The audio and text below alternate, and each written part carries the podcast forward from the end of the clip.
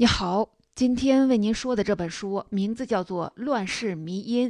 我觉得你很有可能会对这本书感兴趣，因为它讲的正是我们平常闲聊时最久经考验的两个八卦话题：中国近代，也就是从鸦片战争到一九四九年以前的娱乐圈和黑帮分子。而且这两个话题还经常被拉到一起。我们讲这类八卦，一般是怎么热闹怎么来的，都不太较真儿。但也有人认真的人，像本书的作者邱元，就查遍了文史资料，重现了中国近代历史上的黑帮和娱乐圈儿。他细致考据了坊间的各种传闻里，哪些是有依据的，哪些是讹传，为什么会那么传呢？背后的故事经常出乎我们的意料。听完这本书，我们再和别人八卦这类话题，质量就会上一个台阶了。秋园的名字是秋天的秋，原野的原。除了写历史读物，他还是影视编导、摄影师，从事过 IT 业。他的写作方向是写别人没写过的。本书是邱元的近代民间社会三部曲之一，另两部的主题是晚清时的山西商人和老北京茶馆。三本书里，这本《乱世迷因》的篇幅最长，据他说，写起来也最艰难。关于近现代的娱乐圈和黑帮，我们都很感兴趣，但原始材料相当的零散，内容彼此的矛盾，我们后面就会说到。很多打着揭秘旗号的资料和传记，从一开始就是以混淆事实为目的的。而社会学家对这类问题的研究，又过滤掉了我们最感兴趣的鲜活内容。于是，邱元尝试建立更高的历史视野，以这两个行业做参照，观察中国近现代的剧烈的转折和经济的兴衰。在这个过程里，娱乐圈和黑帮的变化最复杂、最抢眼。书名中的“乱世”就是指从清末到民国，中国与西方政治、商业、文化碰撞的这段三千年未有之大变局。而迷音呢，就是常说的“靡靡之音”，本意是低级趣味的音乐。相传，商纣王最喜欢靡靡之音。然而，这类非主流社会文化能够灵敏地反映出时代的现实。比如，作为影视行业的业内人士，邱元就发现，现在娱乐圈的一些现象从民国时就有了，可以说是行业传统。所以，他的讲述和分析有意识地保留了这些生动的细节。我为你解读的这本《乱世迷因》，会先从历史和社会发展角度还原这两个行业。说说近代中国的黑帮和娱乐圈到底是怎么来的，具体是什么样的？然后我们再来看看本书把它们放在一起观察，依据的是什么逻辑呢？这两个行当和近代中国的社会转折有什么关系呢？咱们先来说说娱乐圈。据我观察，大众对娱乐圈是有一些刻板印象的，比如很多人都说它水太深，圈内人既迷信又虚荣。这类印象对不对呢？这得先从娱乐行业的起源说起。我们都知道，在古代社会，艺人的地位很低。那么有多低呢？为什么低呢？我们可以用两个词来解释这件事儿。这两个词是献艺和卖艺。现役就是登台现役的现役。在中国的传统价值里，现役是不影响身份地位的。中国人的普遍性格并不是内敛拘谨的，在熟人中间，大家都有一颗文艺的心和表现欲，所以 KTV 才这么流行。古人也是如此，在周代，音乐和诗歌还是贵族的必备修养和重要的社交手段。不过，献艺有两个前提：一是完全以个人娱乐为目的。同时还要遵从社会中的身份地位。可以拿一个著名的例子来说，《三国演义》里，曹操在长江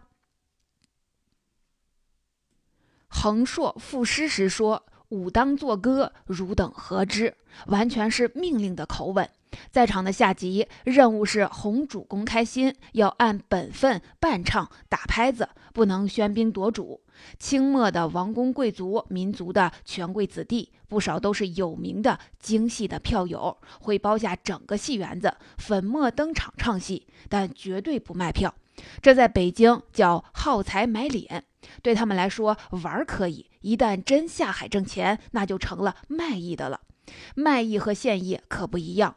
艺术发源于上古时代的巫术活动，音乐和歌舞都是祭祀仪式的重要内容。按说，艺人源于神职人员，应该很受尊敬吧？现实却相反。当中国社会从巫术文明进入世俗社会以后，从事音乐舞蹈的服务对象就变了，从伺候神的变成了伺候人的，社会地位始终都很低。历朝历代都把艺人编入了一种叫乐户的贱籍。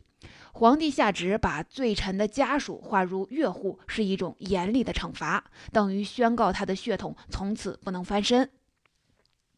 卖艺在世俗社会中的另一类起源是贵族圈养的唱优和流民中的乞丐，自然这也是被歧视嘲弄的对象。所以，我们听民国流传下来的曲艺录音，即使是大师级的艺术家，也要说学徒，我伺候您一段什么什么曲，这种口吻完全没有尊严，是很心酸的。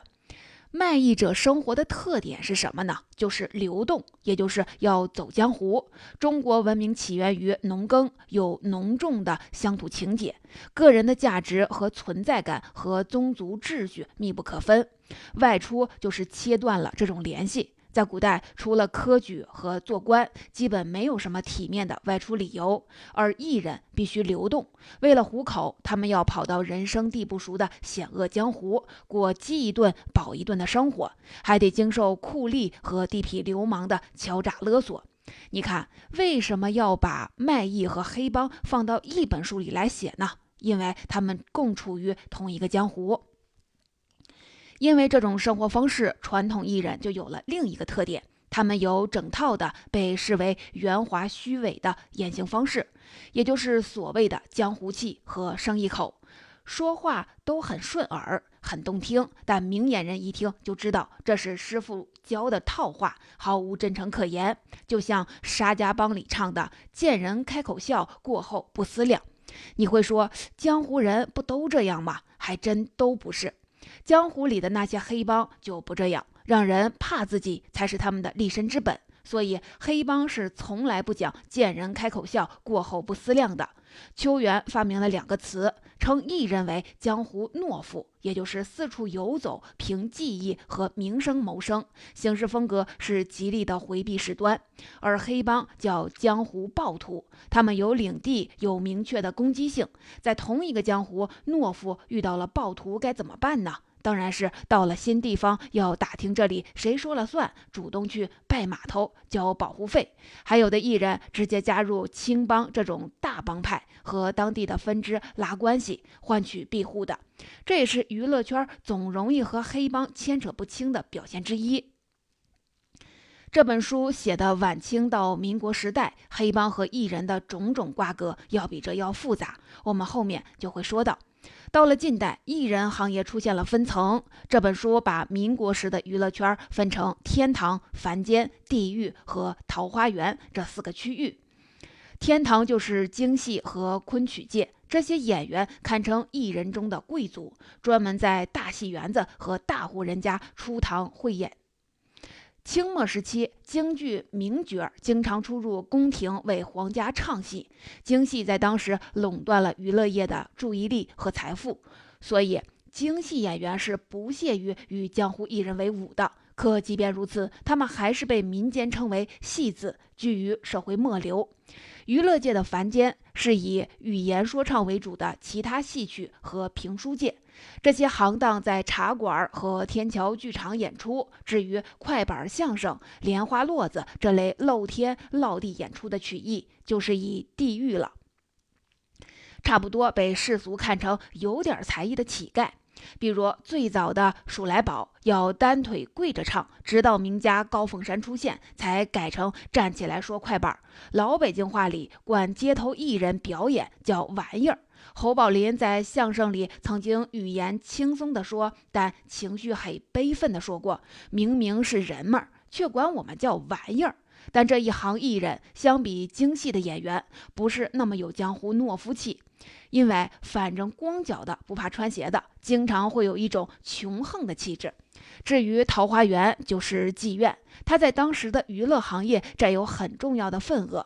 妓女这个群体在民国时异常的活跃，经常参与政治社会事件，还是时尚潮流的主力军。这背后也有黑帮的推动因素，我们放到后面再说。前面讲了这么多，娱乐业在旧社会的地位如何低下，为的是什么呢？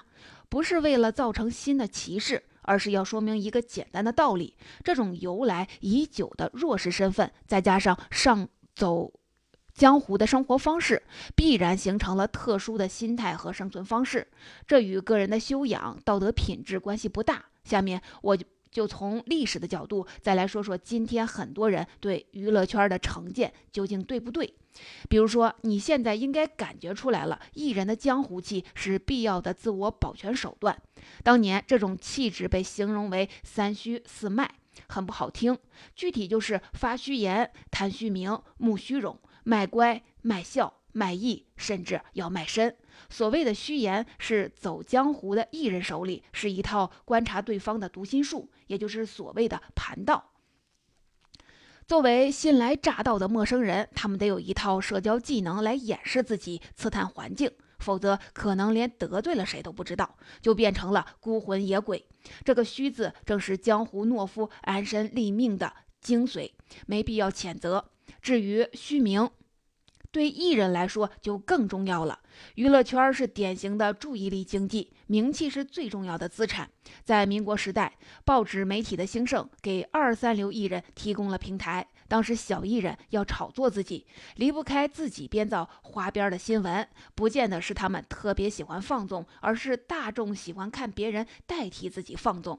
直到今天也是如此。很多人感慨娱乐圈水深，觉得他们的人际关系复杂，黑幕重重。其实自古以来，娱乐圈的那点事儿就是卖艺赚钱，并没有什么复杂的。民国时炒作明星的思路和今天的逻辑是一模一样的。好不容易炒成新闻热点，让演员获得了关注，总不能三五分钟就讲完吧？一定会说的扑朔迷离。能蹲上点关系的人，也会默契的出来骂来骂去。你可以仔细的回忆一下，娱乐新闻其实都是生活的琐事，最多也就是治安事件等等而已，真的没有什么大不了的。简单的说，就是不是娱乐圈水深，而是水浑。再比如，现在很多演员都忌讳让人看到自己的身份证，过安检时要反复的盯检助理，验完票赶紧的收好。这不能说是耍大牌，而是在保护自己和投资人的资产。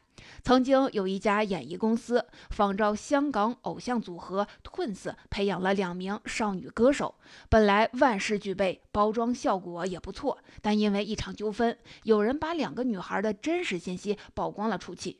原来一个叫做盼南，一个叫做招娣，这就不用再想当偶像了，所有的前期投入都打了水漂。还有那个迷信的问题。过去的艺人都相当的迷信，因为走江湖是命运莫测的事儿，很这很好理解。类比到今天的娱乐圈，大大小小的剧组都有烧香上供的开机仪式，只是行内的人也不知道具体供的是什么神，原因也一样，几百号人出门在外，未知的因素太多了，求一个心安而已。另外，艺人们说不清自己为什么会火，也搞不清怎么就过气了，所以都对转运这类的事儿兴趣浓厚。这个心情和今天的家长们在高考前去庙里烧香是一样好理解的。关于娱乐圈，咱们就先说到这儿。花开两朵，各表一枝。再来说说那群江湖暴徒，也就是民国的黑帮。有些人对黑帮有幻想，觉得他们特立独行，讲义气。这可能是八九十年代香港电影留下的印象。这个印象靠不靠谱呢？我们也从它的发展说起。青帮是民国时期最有代表性的帮派，我们就来说它。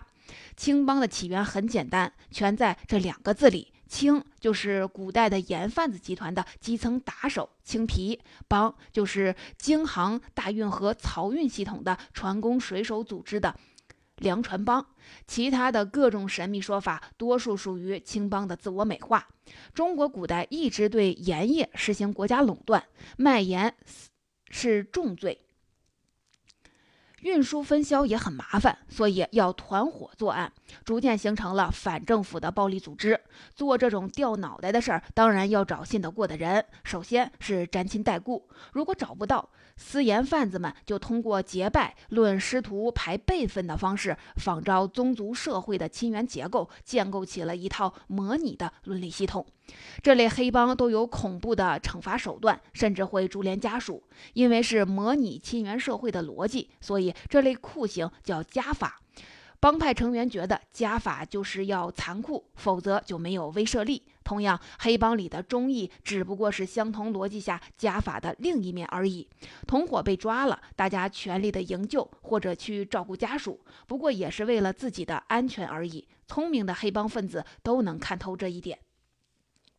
说完盐贩子，我们再来说船帮。元朝初年开通的京杭大运河是古代最稳定便利的物资运输方式。在清朝中期，漕运船只的规模保持在六千只以上，雇佣的舵工、水手和民夫总数在十万人以上，每次出航要六七个月。这样的人员构成给帮会的出现埋下了伏笔。在出航期间，水手中很自然的就会出现有威望、有头脑的领导人，就被称为老船帮子。连官员都要让他们三分。船帮的起源是为了共济谋生，一旦形成了网络和势力，它就会超越最低生存目标，走出法律界限。逐渐的，水手们在老船帮子的带领下，开始不择手段的追求利益。比如要求更高的工钱、抢劫勒索商船和民船、参与贩运私盐。你看，代表盐贩子的清和代表船帮的帮开始变成了同伙。当漕运终止时，青帮却没有终结，而是带着他们的长期形成的组织和管理形式，融化进了社会的各个行业、各个角落。要是把民国比喻成一座光怪陆离的大戏台，那青帮可以说是一个上蹿下跳的戏精。以它为背景，有许多市井传奇，虚构的人物有许文强，真实的人物有杜月笙，似乎都有某种暴力的优雅、痞气的浪漫。深入研究历史的魅力，就是能给这些浪漫去魅，让他们回归本来的面目。下面咱们就来说说真实的青帮和青帮的人物。曾有一类说法，青帮曾在国民革命期间做出过重大贡献，参与过推动戊戌变法等等。其实这是青帮成员自己制造的。从二十世纪二三十年代开始，就有不少青帮分子在著书立传。其中有本《青门考源》的影响最大，它的作者陈国平是国民党老资格的党员，也是青帮头子。在书里，他把青帮的历史和革命运动攀扯在了一起，还对组织的严密性、帮内的规则、辈分和家法之类做了很大的夸张。因为这本书被青帮头子们力捧，当年也没人敢揭穿他的捏造成分。青帮为什么要在这个时候自己出来揭秘自己呢？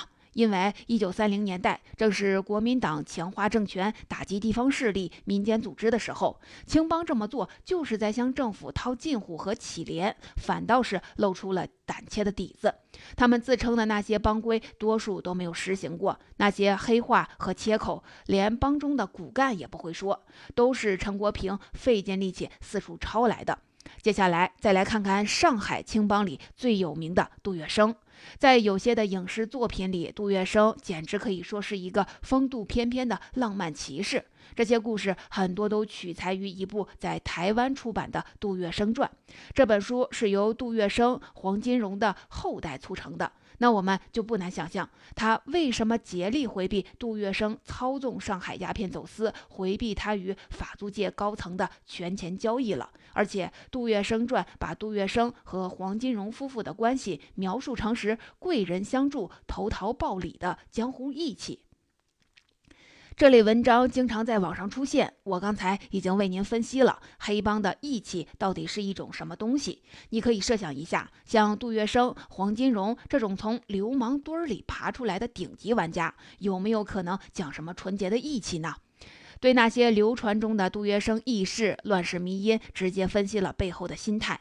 黑帮大亨的类似行为，主要就是为了缓解自卑感，可以称为是治疗四个没有的缺陷。也就是没钱、没身份、没面子、没文化。能治的要赶紧治，治不了的就想尽各种办法进行遮掩，以便洗白上岸。既然叫大亨，没钱的毛病当然已经治得差不多了，而所谓的身份也不过是一个头衔的问题。当年的上海滩已经把赌场的打手称为保安经理了，大老板当然更不愁没头衔。治没面子的途径就是竭力的结交政要，混进名人的圈子。杜月笙对下野的前总统黎元洪很。殷勤，黎元洪的秘书从杜月笙那里得到了不少好处，就以黎元洪的名义写了一副对联：“春申门下三千客，小杜城南五尺天。”直接把杜月笙抬举成了当代的春申君。杜月笙和国学名师章太炎往来，也是抱着这个目的：钱、身份、面子三样都治好了，也就是基本由黑洗白了。栖身于上流的社会，剩下的就是文化问题。杜月笙确实不过分贪财，他中年以后积极地参加公益慈善，博得了善人的名声，外形也随之改进。他的标准形象是短发平头，穿粗布大褂，说话柔声细气，还要求徒子徒孙也这样打扮。杜月笙的原话是：“不能再让人家一看就讨厌害怕。”换个角度看，也就是说，做小流氓时，因为工作需要，就要以让人一看就讨厌和害怕的标准来给自己设计形象。总之，这些黑帮人物当然有过人之处，但这些不寻常的本领是和阴暗的帮会环境相匹配的。就像他们的个人魅力，基于无可辩驳的罪恶，拍成电影未尝不可，但真要说到敬仰，那就大可不必了。民国时代有许多更值得崇敬的杰出人物。说完了近代的娱乐圈和青帮，我们再来说第三部分的内容。青帮在民国初期能迅速的做大，是因为搭上了社会转折的车。黑帮和娱乐业的复杂联系也是在这个过程里形成的。下面我们就来看看这个过程和这种关系。社会学者认为，黑帮产生于权力控制和满足社会需求的双重真空。当某个地方出现了政治混乱，政府不能及时提供管理社会的信任和保护功能时，他就开始生根发芽，占据领地了。对青帮来说，这个领地就是租界。一八四五年，中英签订上海租地章程，后来又在上海割让。出法租界，在租界里，中方政府势力薄弱，经济畸形繁荣，这让活动在苏南、江浙大运河流域上的青帮看到了机会。他们发现，贩卖私盐和在江上抢劫犯案后，只要能逃进租界，就安全了。租界里的巡捕不管他们在外违法行为。英法两国在租界的主要收入来自商户的税收和鸦片专卖。起初并不禁止黄赌毒，妓院和赌场只要照章纳税就能合法经营。于是，青帮在上海的时代开始了。当英法租界当局发现租界的案件大多和华人帮会有关时，外界的巡捕根本无法沟通，就开始招募华人巡捕。二十世纪初，青帮开始全面渗透进了租界里的公职机构。青帮大亨之首黄金荣，就是从巡捕房的外勤便衣包打听，一直当上了巡捕房华人督察长，成了整个帮会的保护伞。在黄金荣的时代，青帮内部的所谓的辈分规矩就已经形同虚设了。黄金荣在退休前没有正式加入青帮，自己都谈不上辈分。他的上千号的门徒也都是黑户，所以当时的青帮干脆就把规矩修改成了只许空字入，不许空字书。就是说，你没拜过师，但自称是青帮没有问题，你说是就是。谁让黄金荣也是如此呢？但你以后不许再否认这个身份，帮会要你去干什么，你就得干什么。这样的门户大开，使上海和天津这些口岸全都变成了青帮的世界。青帮是地头蛇，严重依赖租界这样的特殊环境。一旦离开这种特殊的土壤，青帮大亨的社会能量就会立刻的削弱了。杜月笙坚决不与日本侵略者合作，不能排除民族感情成分。但是作为上海的土皇帝，他考虑问题很现实。上海被日军控制以后，他赖以生存的特殊环境就会被改变。从这个角度出发，他也不会和日本人掺和。那么还有一个问题，为什么青帮能在帮派林立的上海？杀出重围，呼风唤雨呢？原因是青帮掌握了当时最大的财源，也就是鸦片。在清末民初，鸦片是类似黄金、白银的硬通货，可以直接当货币使用。鸦片产业的核心在运输，而青帮正好拥有贩盐的网络。一九二零年代。黄金荣和杜月笙、张啸林合伙经营的三星公司，利用公共租界查禁鸦片的时机，鼓动烟土贩子把制售网点转移到了法租界里，每年向租界当局上交利润的四分之一。三星公司垄断了上海地区的鸦片买卖，积累了巨额的财富。最后，咱们就说到了黑帮和娱乐圈的关系了。这些黑帮大亨到底为什么会染指娱乐圈呢？很简单，就是来自他们那种对没面子、没文化的焦虑。他们抱的大多是满足虚荣心、赚钱赔钱无所谓的心态。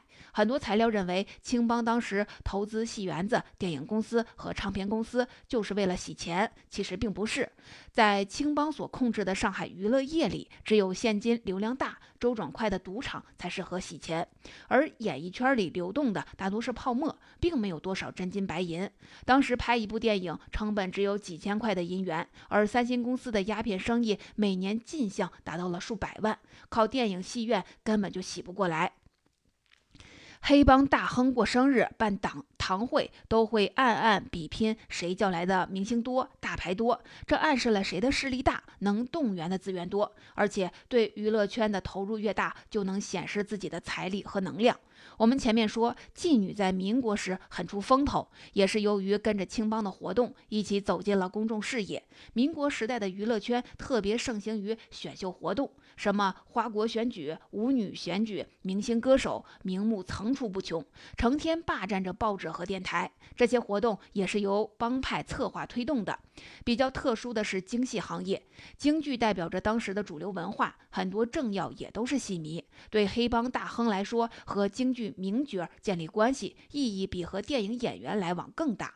当时像谭鑫培、梅兰芳这样的顶级的京剧名家，全班社到上海演出一个月，包银是一两万的银元。到演出期满的时候，大亨们会客客气气地把名角请到家里，说自己最近对哪出戏悟出了一些心得，要当面的讨教讨教。大亨悟出来的这几出戏都是上座率最高的，其实就是指示戏班必须在合同以外再加演这几场。所以当时在上海唱戏的规矩，在合同之外要多唱五六天的帮忙戏。